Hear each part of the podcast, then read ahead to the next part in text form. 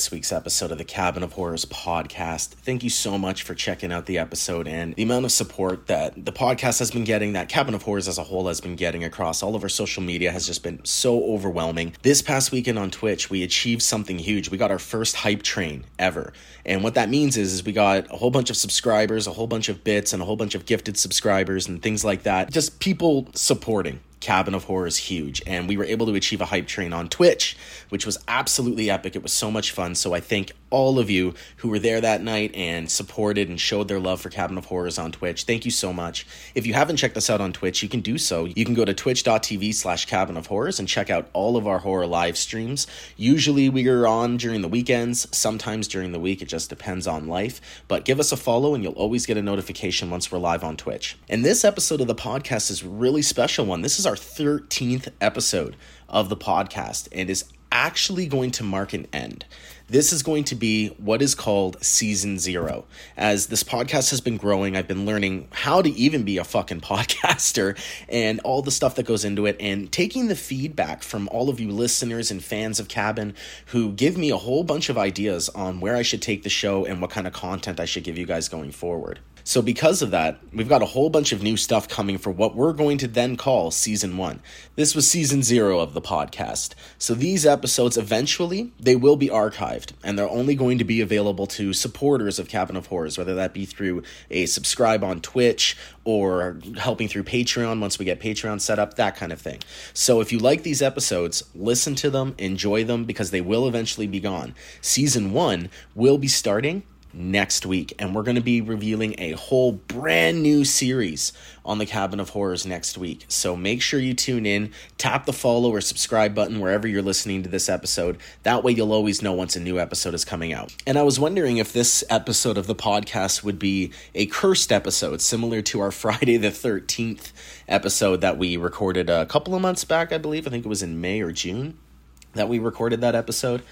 This is our 13th episode, and the number 13 is considered an unlucky number in some countries. And there's reasons for that, but really it seems that it's mostly in Western culture that the number 13 is considered to be unlucky.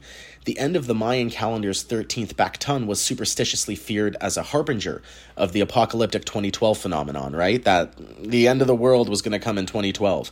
And fear of the number 13 has a specifically recognized phobia. And it's a word that I am not even going to try and attempt to say on this podcast, but if you want to see what it is, look it up. I'm not even going to attempt to say what the word is and the word was first recorded in 1911. The superstitious sufferers of this phobia. We're just going to call it the phobia because I'm not saying this word. They try to avoid bad luck by keeping away from anything numbered or labeled 13. So, as a result of this, many companies, manufacturers use another way of numbering or labeling different things to avoid the number 13. For example, hotels and tall buildings conspicuously don't have a 13th floor, right? Technically, they do, right? Like, if you were to count the floors, number 14 is the 13th floor. Like, you can't avoid having a 13th floor if you're going above 12 floors. But if you're in an elevator, the quote unquote 13th floor is called the 14th floor right? Because it's considered so unlucky. It's also considered unlucky to have 13 guests at a table, and Friday the 13th has been considered, well, an unlucky day. And the reason why Friday the 13th was considered an unlucky day, and I was actually educated this by one of my buddies, Scareborn, is that on Friday the 13th of October in 1307, King Philip the Fourth of France ordered the arrest of the Knights Templar, and most of the knights were tortured and killed on that day. So that's actually where the Friday the 13th unluckiness comes from. There's a number of theories as to why, like specifically the number 13 itself became associated with bad luck, but none of them have really been accepted as likely. If you're religious and into Christianity, at Jesus Christ's Last Supper, it said that there were 13 people around the table, counting Christ and the 12 apostles. Some believe this is unlucky because one of those 13 was Judas, who was the betrayer of Jesus Christ. So from the 1890s, a number of English language sources related the unlucky 13 to an idea of that at the Last Supper, Judas, being the disciple who betrayed Jesus, was the 13th to sit at the table. So that's really where it comes from in terms of Christianity and religious side of things. There's also a connection to full moons. A year with 13 full moons instead of 12 posed problems for the monks in charge of calendars. This was considered a very unfortunate circumstance, especially by the monks who had charge of the calendar of 13 months for that year. And it upset the, you know, arrangement of church festivals, and for this reason, 13 also became considered to be an unlucky number. So there's many different theories and many different reasons as to why 13 as a number became unlucky. But for me, 13 is actually my favorite number. That's my good luck number, to be honest with you. Number 13 is a great number for me. I love the number 13, and it's proved nothing but good luck for me. So I'm not on the bad luck train of the number 13. I actually think it's pretty good luck. And speaking of good luck, horror news in the past week has been pretty freaking good, if you ask me. for a prime example, we got the Halloween Ends trailer, guys. On last week's podcast, I was talking about Jamie Lee Curtis's tweet and how it could have been that she was teasing a trailer. We may be getting a trailer. Well, guess what? We fucking got one. We got the Halloween Ends trailer, and it is exactly, exactly what we were hoping for. The trailer is really a quick montage of scenes that culminates the long promised battle between Michael and Laurie, and it ends with Michael trying to shove Laurie's hand into a garbage disposal. So we know, based on these scenes, there's going to be a pretty epic final showdown between Laurie Strode and Michael Myers, and I am fucking here for it. and the trailer itself was absolutely awesome. I totally fanboyed out. I've seen the trailer probably a good 25 to 30 times now. It's just, it's a good time. I'm excited for Halloween Ends. It's going to be a great movie. I know that Laurie Strode most likely will die. Like, really, there has to be an end to her character, but it has to be rewarding right? It has to be rewarding for horror audiences that have literally followed Laurie Strode since 1978 all the way to now because she died in Halloween Resurrection, right? Like they they killed the Laurie Strode character in Halloween Resurrection and they did her no fucking justice. Like none. She was a mental patient that tried to escape and then tried to show some sympathy for Michael and then gets killed. No. No. They fucked up her death in Halloween Resurrection, so I hope they do a good job and really give her character justice in the end of Halloween Ends. I really do. And alongside that, we actually got a surprise trailer that was released. I, at least I didn't know that this was going to come out. But on the same day, we also got a trailer for Jeepers Creepers Reborn. The next entry, well, I think it's actually a reboot of the Jeepers Creepers franchise. And from what I understand, it's only going to be aired in select theaters for a weekend. So this is going to be a cult following film, I think. I, I think they're making trying to make Jeepers Creepers a very low kind of indie cult classic film that people just talk about, but they're not able to see yet, kind of thing, right? To build the hype and get people really excited for Jeepers Creepers again. I think that's what they're trying to do with this. And they may be successful. It may work for them. It's worked for many horror movies in the past, right? Like Halloween, Friday the 13th, Texas Chainsaw Massacre. Like, that kind of marketing has worked in the past, so we'll see if it pans out well. The trailer looks good. It looks like they're doing a bit of a different take from the other Jeepers Creepers movies, but I'm in for it. It looks pretty good. We didn't get to see what the creeper looked like, but I'm hoping that they do him justice as well. And we also got news on the upcoming Munsters movie by Rob Zombie. Not only did he do a Facebook post bitching about the budget, well, not bitching about the budget, I should say. A lot of fans were saying how the Munsters had like a $50 million budget, and Rob Zombie came back out and said, fuck no. like, how the fuck do you think this movie got $50 million budget? And he like named a whole bunch of movies he's done, and he's like, if you add them together, that doesn't even equal a $50 million budget. So those ideas are preposterous, kind of thing. But we've got actual good news for the Munsters on where it's going to be coming. It's actually going to be releasing on Netflix. It's going to be a Netflix exclusive movie that's going to be releasing in September, which is super exciting because it's going to be released on one of the biggest streaming services, which is going to get more eyes on the Munsters brand. And not many people know the Munsters, especially this generation, right? The Munsters was my parents' generation. I still know it. I watched the Munsters when I was a kid, but this generation coming up probably doesn't know about the Munsters except if they saw them in a meme. So I like the idea of having more eyes on the Munsters. A new generation of people get to experience that gothic macabre horror that really we all got to experience when we were kids. So I think Netflix is a great idea. And we also got a tease as well from A24. Mia Goth, who will reprise the role of X's villain Pearl in an upcoming prequel movie titled Pearl, is now featured in a new poster for the upcoming prequel movie. And not only that, but the trailer is going to be coming online. So for no one who has seen the trailer to Pearl that was I believe at the end of X, it's now going to be released online this week, which is super exciting. The prequel movie is set in 1918, decades prior to the 1970s set X, which was released in theaters back in March of this year, and Goth played the dual role of Pearl, a senior citizen, and Maxine, the film's final girl.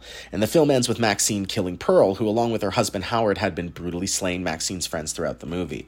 And Ti West had indicated indicated earlier this year that the world of X may eventually even expand to include a third movie, but there's no official confirmation of that yet. But I really hope that we get some sort of universe coming from X because from what I'm hearing about X, I haven't seen it yet, unfortunately, but when I do, I'm going to review it on this podcast because X looks absolutely awesome. I am really excited to watch it. So, on this week's episode of the podcast, we are ending a trilogy of episodes because we are going to go over the final film in the Saw trilogy, Saw 3, which is by far the most emotional Saw movie and definitely one of the Saw movies that you will look at completely different once you have seen every single movie in the series. If you come back to it after watching Saw 7, you immediately see it in a whole other light and it's so much more emotional and raw than when you first watched it. Because when you first see Saw 3, all you see is the gore, right? Because they took the gore porn to a whole new fucking level when it came to Saw 3. But when you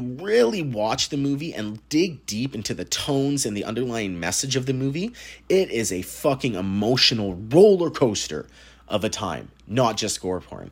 I love Saw 3. It's my second favorite movie in the franchise. And like I said, it hits different after you've seen all the Saw movies because when you find out shit that's going on that you don't know about and then you go back to that movie, you're like, damn, son damn. and I will give a warning for all the Saw fans that are coming in to watch this podcast just to hear what my thoughts are. I am Team Amanda, justice for Amanda, and I and I will not explain in this episode why because I do not want to give spoilers. But once we go through all of the Saw movies throughout our episodes here at the Cabin of Horrors podcast, I will eventually explain why I am a justice for Amanda kind of person and I am all about Amanda Young. And Saw 3 saw the return of Darren Lynn Bousman coming to the franchise to direct another screenplay, which was based off the story created by Leigh Whannell and James Wan. The story of the film surrounds a man named Jeff Denlon, whose son was struck by a drunk driver and is now being subjected to Jigsaw's tests. The point of his tests is to overcome the anger towards his son's killer. While this trap is being played out, though, John Kramer's dying, right? John Kramer is literally holding on by an inch of threat of his life, and his apprentice Amanda Young kidnaps a nurse to try to keep him alive for the final test that Jeff Denlon's going through. And due to the successful opening weekend of the second film in the franchise, Saw 2, a third film was immediately given the green light, right? Like if there's dollar signs surrounding a horror movie, you can guarantee there will be a sequel unless it's a Jordan Peele movie because man, Jordan Peele doesn't do sequels. And I love that. I just want to say that. I love that. Jordan Peele doesn't do sequels. It doesn't matter how much the movie made. He don't do sequels. So He's an exception to the rule. The team of Bousman, Whannell, and Wan originally turned down the offer of making a third film in the Saw franchise. However, it was a few weeks before the release of Saw 2 that producer Greg Hoffman passed away. And while the trio was having lunch the day they heard of Hoffman's passing, they decided at that point to make Saw 3 in his name. So while they were developing the story of the film, Whannell wanted to make it more emotional than other entries in the franchise. He described the plot as a father daughter love story between Jigsaw and Amanda young. And because of this, Saw 3 is, like I said, one of the only movies in the franchise that just hits different after you end up watching all of the movies in the franchise. When you watch Saw 3 for the first time, you see one perspective of the story. However, as you watch later installments, you begin to learn that a lot more happens behind the scenes of Saw 3 than you realized. I highly recommend anyone to return to Saw 3 after you finish the franchise, because seriously, you'll see it with a brand new set of eyes. And the trio who gave us the second Saw film had originally wanted to get Cary Elwes to return, as Dr. Lawrence Gordon, who was the protagonist of the first Saw film in the franchise. The story would have seen Gordon being forced back into Jigsaw's game once again to save his wife, and it would have culminated with him murdering Jigsaw and Amanda, which would conclude the series trilogy. Unfortunately, as we know, they couldn't get Cary Elwes to reprise his role, but casting still went underway. The team had completed developing the story of Saw 3, and the lead role of Lynn was given to Bahar Soomekh, who was appearing in the 2004 Lionsgate film Crash. Though she had nightmares for the first month she was on set for this movie, the role was a real challenge for her because she wasn't a fan of horror films and she hadn't seen any previous entries in the Saw franchise. So it was a real challenge for her to get in the role and understand exactly how to portray this character. And Angus Macfadyen was cast as Jeff after he read the script and was a fan of horror films, including Saw, so he was a shoe in. Costas Mandylor was casted in the role of Mark Hoffman because he was asked if he wanted to come up and have some fun on the film for a week. He was actually friends with some of the filmmakers, so they just brought him on and said, Hey, you want to have fun with us for a week? Great way to get a job and a permanent uh, entry in the franchise. Monica Potter was also approached to reprise her role as Dr. Gordon's wife from the first film, but she declined their offer because she didn't really have an interest in coming back to the Saw movies. She felt she did as much as she could in that role, apparently. So, okay. uh, production of Saw 3 was provided a much larger budget due to the success of the previous installments of the film. Saw 3 got $10 million to be developed, compared to the $4 million budget of Saw 2. Principal photography commenced for 27 days at the Cinespace Film Studios in Toronto during 2006. And funny enough, the bathroom set that they used in Scary Movie 4, which was parodying the Saw franchise in that movie, was used during the production of Saw 3. and many of the transitions that we see in the film were also shot on the spot instead of use, utilizing digital effects.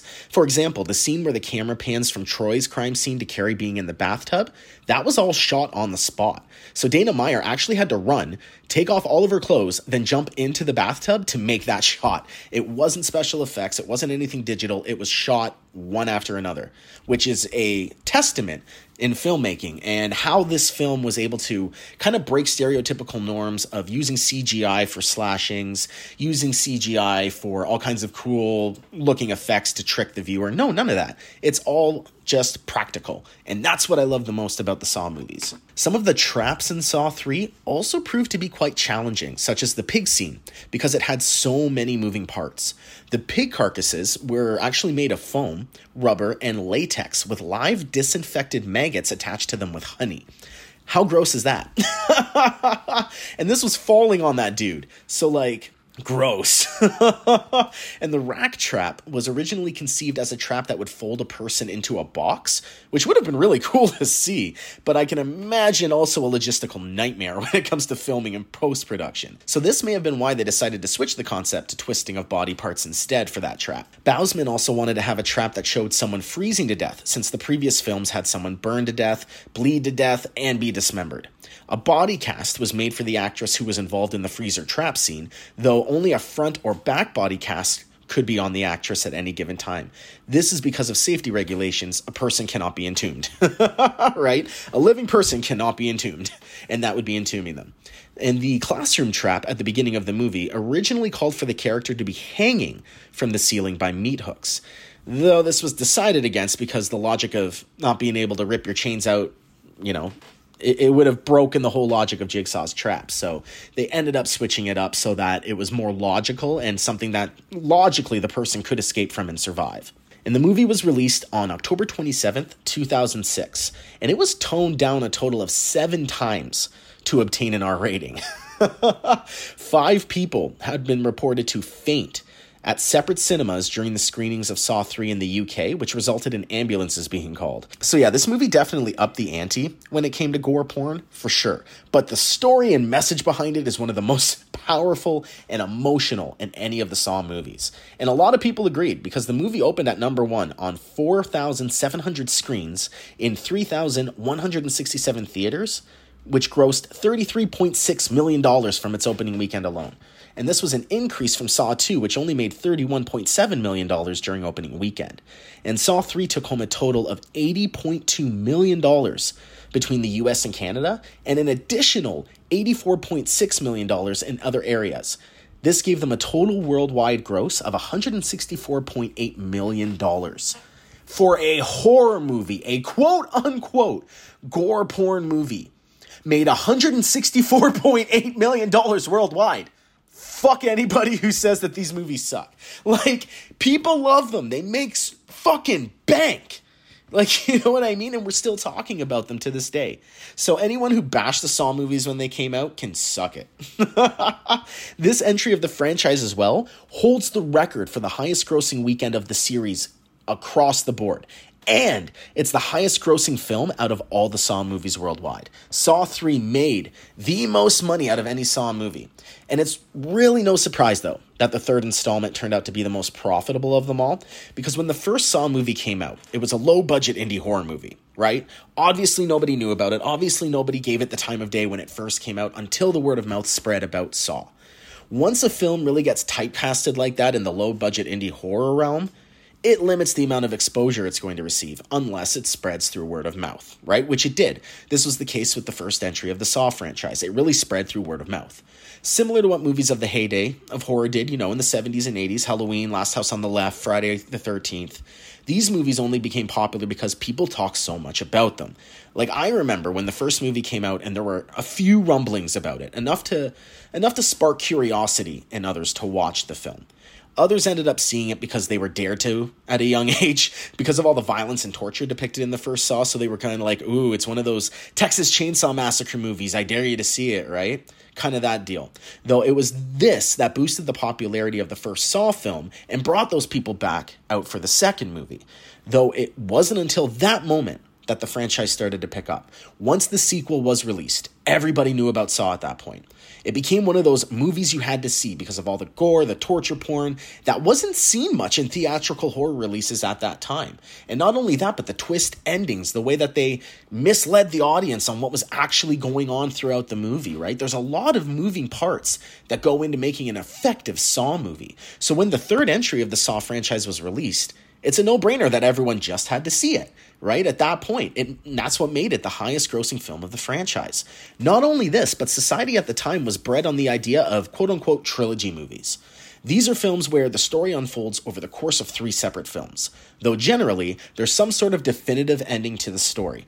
Because of this, many people probably believed that this movie, Saw 3, would be the final entry into the Saw franchise, and they wanted to see how it ends. Would Jigsaw die? Does Amanda continue in his footsteps? So many questions needed to be answered, which equals big money for the film's bottom line. And that's really what brought the majority of people out. They wanted to see how it was going to end. Not that we were told it was going to end, but we're so bred on trilogies that it ends with a trilogy right? So that brought everybody back out. All right, guys, so now we're going to head into the plot of the movie. We're going to talk about exactly what happens in Saw 3. So this is going to be full of spoilers. If you have not seen Saw 3 and you want to and you don't want to be spoiled, this is the time to stop that episode, the episode of the podcast. Go watch it, come back and listen to the rest and hear the rest of my thoughts on the movie.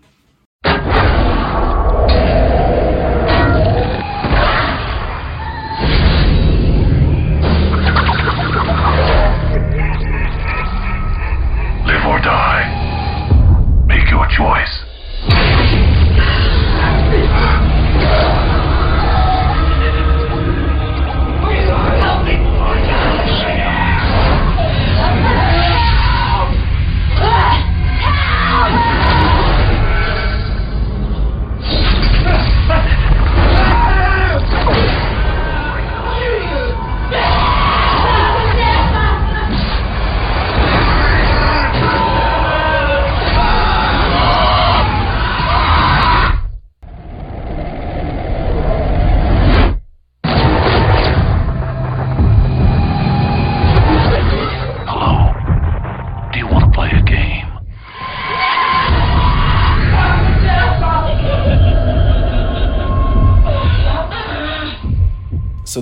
starts off from the end of the second film, where we see Detective Eric Matthews, who was chained to the bathtub and left to die.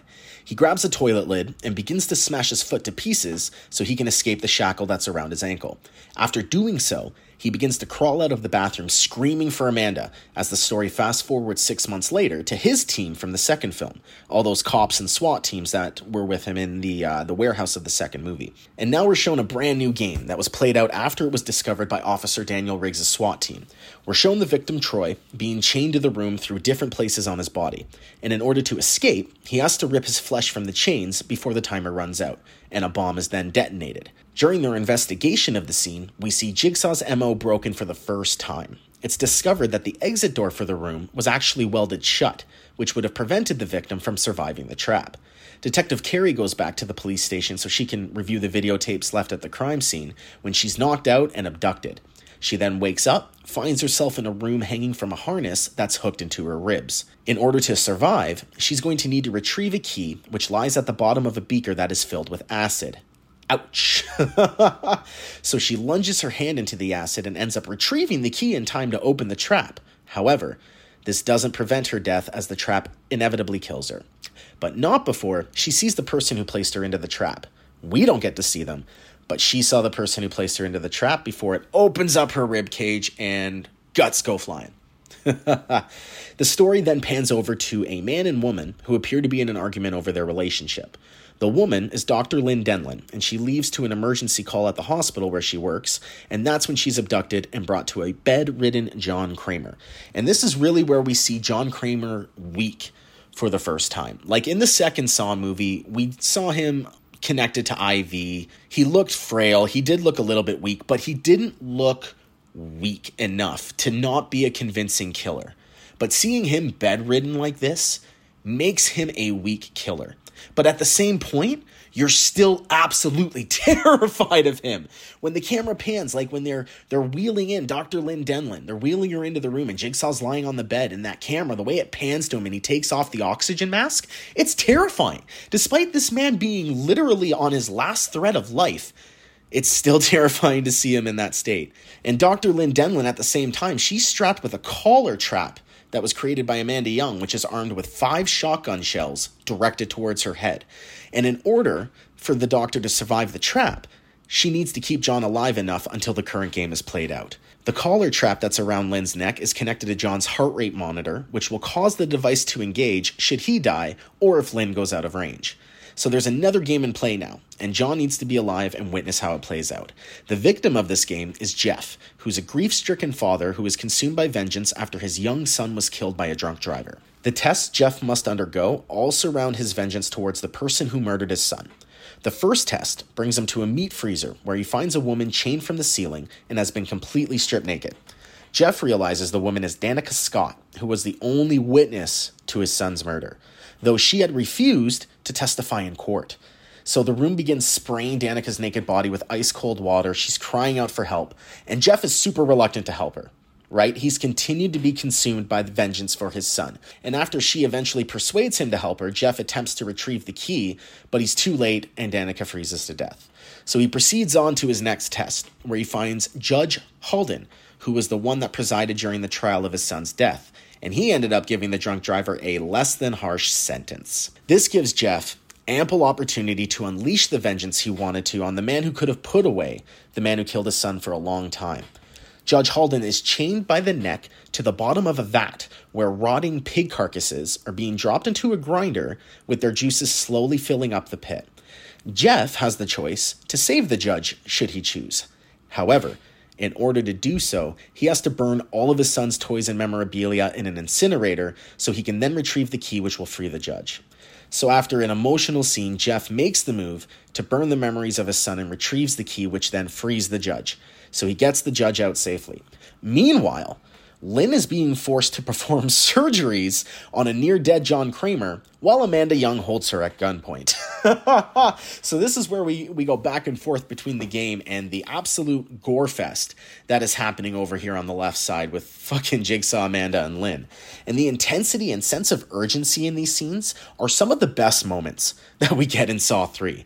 It's these instances that create the tension we've come to know of the franchise, and it really creates a very suspenseful tone throughout the movie. Like, will John die? Is this all part of a game and he's actually going to live? There's so many questions that spawn in your head the first time you watch these scenes, and they did a great job of executing them. And then we end up going back to Jeff's game. We see he has reached what is believed to be his final test. When he enters the room, he finds Timothy Young, the drunk driver who had murdered his son in the horrific accident. And Timothy's strapped to a machine which is designed to twist his limbs and head until they come right off. Amazingly designed trap, by the way. And just like the other traps that Jeff had to face throughout his game, he has the chance to fight against his feelings of vengeance and save Timothy from the fate in front of him. But to do so, Jeff will have to remove a key which is tied to the trigger of an enclosed shotgun. it's never fucking easy, and there's always a risk. So Jeff decides to be the bigger man and goes to retrieve the key off the shotgun. However, when Jeff goes to retrieve it, the shotgun goes off, which ends up killing Judge Halden.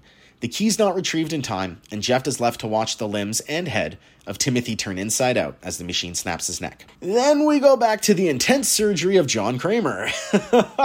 Lynn is continued to be forced to provide improv surgeries to relieve the pressure on John's brain. This includes utilizing a power drill to remove a piece of his skull and alleviate the pressure. During this time, Amanda finds a note which is not shown to the audience. This is very important. For anybody who's watching the Saw series and you want to see all of the nuances, the scene where Amanda finds the note that is not shown to the audience. We have no idea what is on that note. I want you to remember that piece of fucking information and watch all the rest of the Saw movies. because it's at this moment, that moment, that will come back to haunt us in Saw entries to come. But when she finds the note, her demeanor immediately changes to one of jealousy towards Lynn. Once the surgery was complete and shown to be successful, Lynn is actually able to convince John to let her leave. And Amanda's ordered by John to remove the collar that's around Lynn's neck. However, Amanda refuses in a complete fit of rage and jealousy towards John and how he has treated Lynn throughout the game. Amanda threatens Lynn's life, while John pleads with Amanda to remember the rules of the game. He reveals that he knows Amanda no longer believes in the jigsaw philosophy and had been manipulating her traps to prevent those from escaping.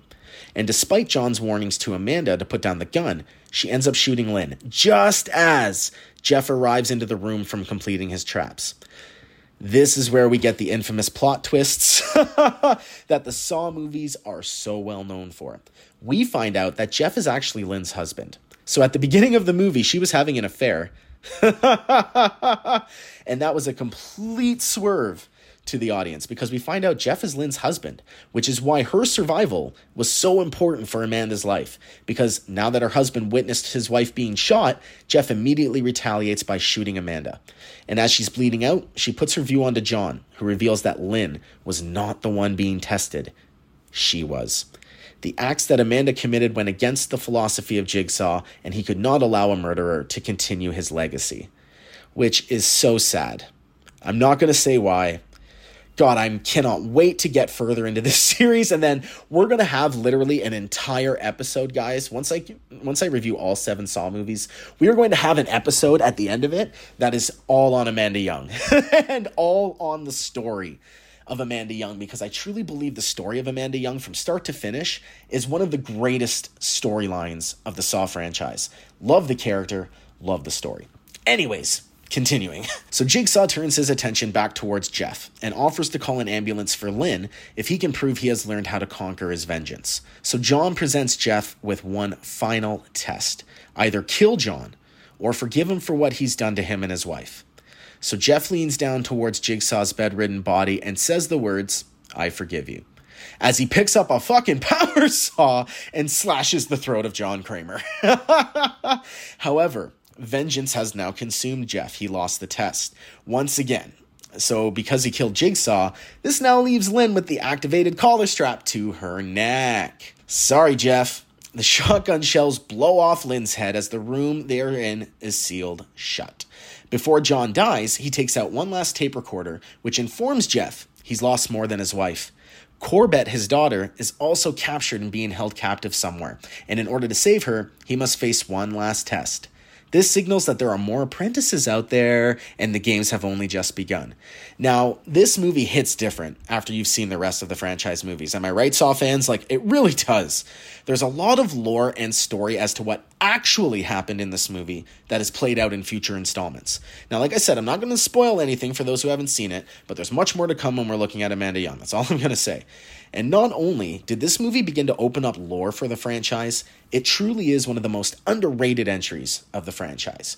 Many of the previous and future installments of the franchise don't really give much in the way of character development. Not a gripe for me, though, because really, character development in horror movies can be borderline faux pas. Though Saw 3 really takes it to a new level. when it comes to the characters of John Kramer and Amanda Young. Both of these characters are obviously troubled. John is a cancer ridden patient who is reeling from events that happened in his life, while Amanda is a former drug addict and self harmer.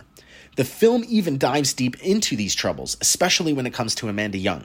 The filmmakers don't shy away from, from showing the grim scenes of heroin use, cutting, and other murderous tendencies. But while on the surface, this, this can be looked at by some as a way of providing shock value to the audience, right? But I don't believe that that's the case with this film. These scenes showed the layers of Amanda Young and provided insight into the pain and struggles she faces on a daily basis. Then you have John Kramer, who doesn't stare at Amanda's drug track marks or the cuts on her arm, nor does he berate her for being unappreciative with her life. Instead, he offers her the ultimate act of love and gives her a second chance at life by being a part of his world as his apprentice. This immediately humanizes the character of Jigsaw and John Kramer. Now he's become somewhat of a surrogate father figure to Amanda and teaches her the ways and worldviews like no other father would for his daughter. And during this process, John begins to understand that the two of them are more alike than either of them realize. Two people that were cast aside by the world and regulated to the shadows. John pulled Amanda out and said, I see you and accept you, your flaws and all. And to really appreciate Saw 3 for what it is, you need to look past the violence in front of you and see the emotional core of the film that can be seen from Amanda Young. Think about it, all right? After years of drug addiction, being lonely, and experiencing deep emotional pain, she finally gets the one thing she has always wanted, which was to be seen, to be understood, and for someone to tell her, yes, you've been through a rough life, but there's a reason for it, and I'm here to help you. Regardless of the how, considering it's a twisted world of kidnapping traps and life or death choices that John brings Amanda into, it still creates that emotional connection between these two characters, which is the core of Saw 3. It gives the audience a genuine reason to care not only about John, but Amanda during the course of the film. And Saw 3 really has some of the most horrific traps and moments in the franchise. Like whether it's Troy having to rip chains secured to his skin or Detective Kerry having her rib cage torn apart, it's all par for the course when it comes to the Saw franchise. However, these horrific moments are what hide the smaller scenes which deepen John and Amanda as characters. It's simple to just throw this movie into the gore porn category and sweep it under the rug without much attention, though these are just spectacles which serve to heighten the mental state of John Kramer and Amanda Young. For example, the graphic scene where Lynn is doing brain surgery on John. Amanda is watching all of this unfold with front row seats. Instead of only focusing on the sheer brutality of the brain surgery, we see a moment where Amanda clasps John's hand and reassures him that everything will be okay. And John responds by removing Amanda's doubts surrounding her ability to carry on the Jigsaw legacy, telling her that she can and that she's stronger now and he believes in her.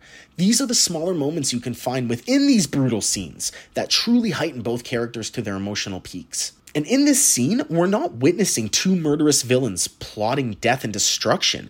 We see two human beings laying their hearts and insecurities bare for all to witness. John is lying on his deathbed, and we get to see just how deeply afraid Amanda is at the possibility of losing the one person in her life who actually understands and accepts her for who she is. And John doesn't see her as a drug addict or someone destined for failure. He sees someone who deserves to be loved.